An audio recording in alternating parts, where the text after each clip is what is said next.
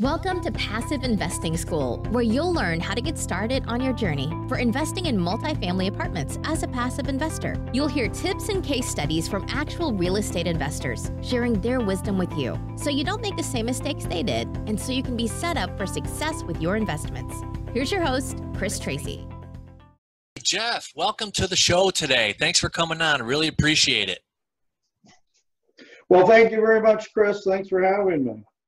Yeah, definitely. I'm super excited about this. You know, I've heard your story many times, you know, working with you on our team and then through all the different interviews you've been on, such as, you know, Bigger Pockets and Joe Fairless and all the awesome stuff you've done over the years about how you're buying multifamily and student housing properties. And you're really active, and our team is very active in the space, uh, doing syndications. Uh, but I'm really curious to know, and, and I think a lot of people out there would love to hear your story about uh, how did you first begin in all of this as a passive investor? And why did you choose multifamily apartments to invest in passively versus other types of vehicles out there such as the stock market things like that? The reason i mean i got into the multifamily and this kind of led to the passive investment was i was looking at buying properties at a, a very bad part of time about a bad time and it was in 2007. It wasn't a great time to be looking at single family homes. We were looking at REOs, and the banks didn't know what to do with the foreclosed properties. It would take them two or three months before they would accept an offer. And by the time we got an offer accepted, the uh, property value had already gone down thirty, forty thousand dollars because of the time that was uh, that we were starting at we were just getting into the recession, and so it wasn't really good for uh, single families.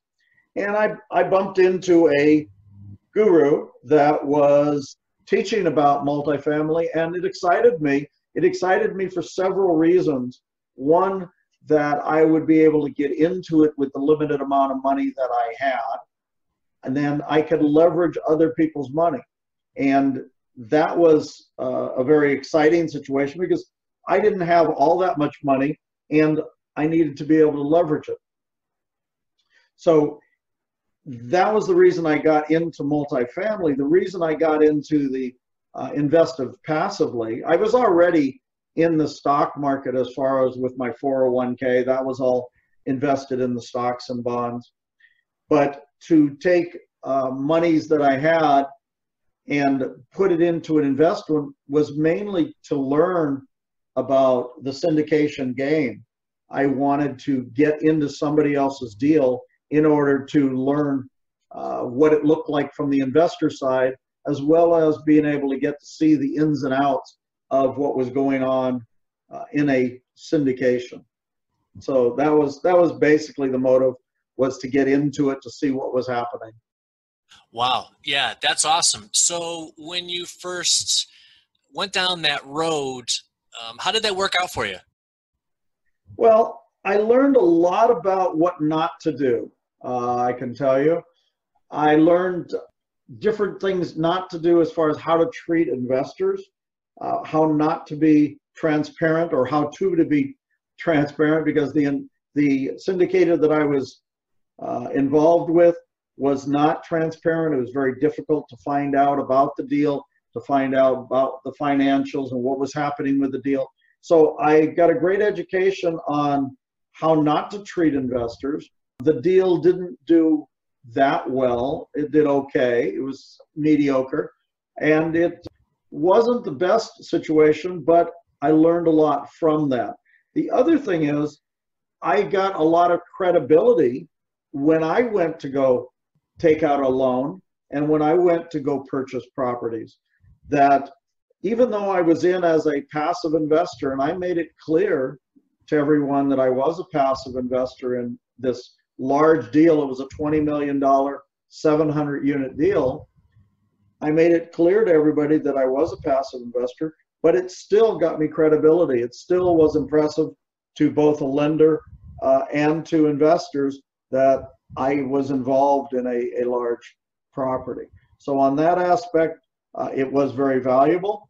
As far as the experience, the experience uh, with that particular sponsor, I'm afraid, was not a good one.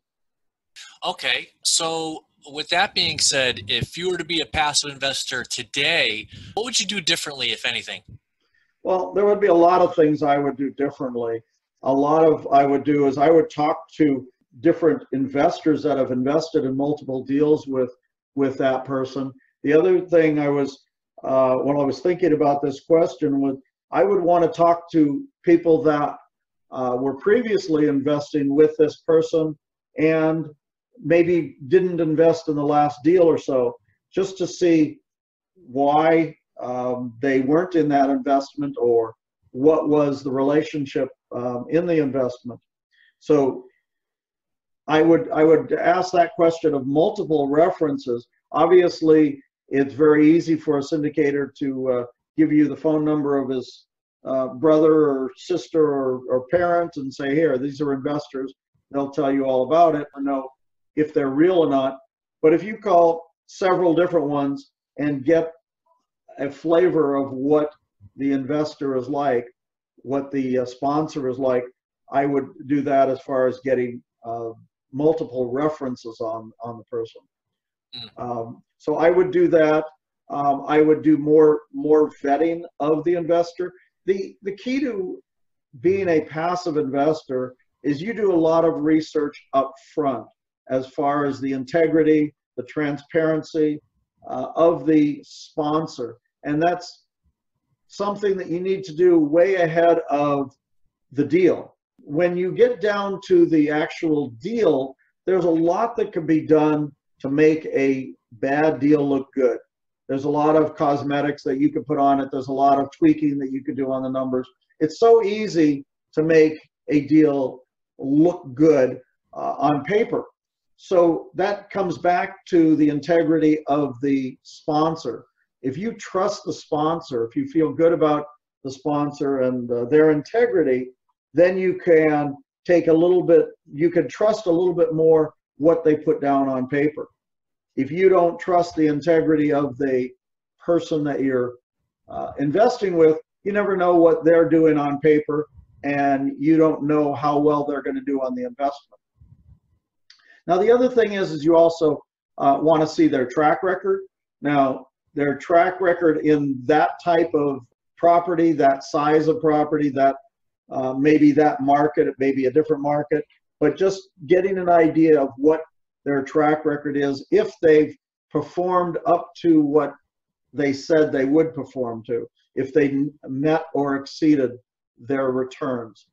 So those are different things. You also would want to do a a uh, a criminal report on them. You don't want you want to make sure that you're not dealing with somebody that uh, has a uh, a history of of different activities, illegal or unethical activities.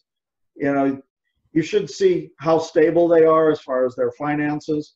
You know, those are the kind of things that you want to look at. But it's important that you vet the sponsor way ahead of vetting the deal. Once you trust the person, then you could go on and look at the deal and, and be more comfortable investing with them.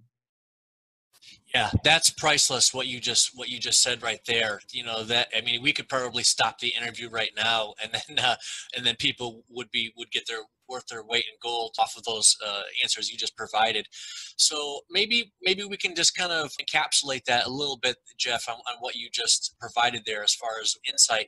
As far as you know, I think you mentioned them already, but as far as the biggest pitfalls that passive investors should be aware of when they're looking to invest with a multifamily syndicator you know, uh, uh, how would you kind of like just bullet point that, like kind of like one, two, three, just to kind of summarize that? Well, I mean, the first thing is, is the first bullet point would be the syndicator, the syndicator and, and learning about the syndicator, all you can about the syndicator. Then you're going to look at, at the deal as far as, you know, the market, the financials, all of that stuff uh, in the deal. Uh, you're also going to look at the operating agreement because that the operating agreement is is what controls the LLC that's going to own the property. So you want to know details about that. And that's that's something that not many people read. that they don't really read in there as far as what their rights are going to be, uh, what the expectation is as far as transparency. And so you certainly would want to uh, look at that. Um, along with that, you would want to know what kind of reporting there's going to be. How often are you going to hear communications from the investor? How often are you going to get distributions? The structure of the deal as far as what the split's going to be, how the split works out uh, in different situations, cash flow versus uh, equity. So you want to look at those kind of things as far as how that deal is going to be run. Uh, those are probably the big things. And the one piece that, that I find that most people do not take a look at is the the private placement memorandum, which is essentially the you know all the all the things that can go wrong in a transaction and the operating agreement how the llc is going to be run those uh, really should be read and understood and if you have questions you should be able to bring that to the syndicator and find out exactly how the entity is going to be run how it's structured and I know that out of the many investors I've had, very few have sat down with me and gone through their questions on the operation of the entity. And it, for the most part, if everything is going great, you know, nobody cares too much. But then if there's any issues, you want to know what your rights are, what you're allowed to vote on, uh, what your expectations are. And that's that's pretty much all in there in the operating agreement. Wow, that, that's amazing. I, I love what we're talking about here. I think that the, these questions, the, this insight, I think this is going to be so helpful for people. I can't wait to get this into the hands of people so they can hear this. But I'm really excited about this, and a light bulb just went off over my my head. So maybe for this last question here, we can kind of role play this a little bit to help people. I think you you already answered this, but just for example, let's say I'm a syndicator and you and I have a relationship, Jeff, and I come to you and um, you know we have an introductory relationship. Maybe we met at a seminar or something like that. You know me but you don't really know me that well. And uh, i'm looking for you to invest in one of my deals. For example let's let's role play and script this you know. I mean what are the main questions you know as a potential passive investor? You know what would you ask me when you're talking to me hypothetically, if I'm a syndicator and I present you with a, a hypothetical deal that I'm, I'm looking for you to participate in, what would be that first question, for example? Would you say, hey, Chris, you know, what about this? Or what's going on here? You know what I mean? Well, without without talking about uh, a specific deal, I mean, typically I'm going to be asking, you know, um, as far as your history, a lot of the stuff that we had talked about earlier, as far as your track record, and that kind of thing. But as far as on the particular deal, I want to know, you know, when when I can expect that the distributions are going to happen. When are when are the reports? What kind of reports can I expect to see? Uh, they're going to be, you know, monthly, quarterly uh, distributions. I want to know what you're doing on this deal to protect on the downside um, investors are concerned, very concerned about getting their money back. Then the next thing is, is they are concerned about getting the returns on their money. And so I would ask, as far as what are you doing? What steps are you taking to make sure that if the market goes down, that this deal is going to be protected? And I would want to know what, what's being done because as we all know, we're at a very high point in the market. Multifamily and student housing have been doing very well for a long time. And, you know, all good things turn. So we don't know when there's going to be any kind of downturn, but we want to know that the syndicator is prepared for the downside. And if some of their projections aren't going to happen, uh, what's what is going to be the downside? How how are how are they protecting the deal uh, in case things don't go exactly the way that they expect them to go?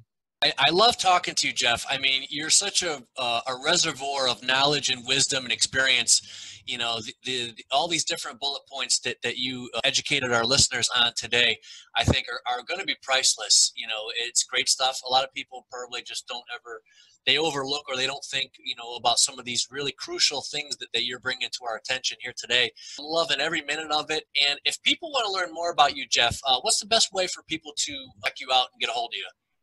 Well they could go to my website um, which we're, we're in the process of remodeling but that's uh, that's synergetic.ig.com and that's s-y-n-e-r-g-e-t-i-c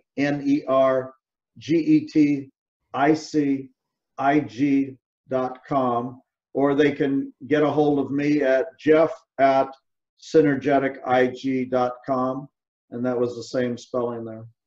That's amazing. Jeff, thank you so much for your time and sharing all of your, your years of, of, like I said, wisdom and expertise and, you know, helping our listeners that want to be potential passive investors, you know, avoid these pitfalls and all these potential traps. And, you know, like you said, people that try to make deals look better than they really are because they're not in alignment with the potential investors, that they're really just trying to get their money so that they can move on. Maybe they're, you know hasty about the deal or they're just they have mediocre deals and they don't have the investors best interests uh, in mind you know kind of like the way that you outlined here today and, and i think this is this has been great stuff uh, thank you so much thank you very much for having me chris all right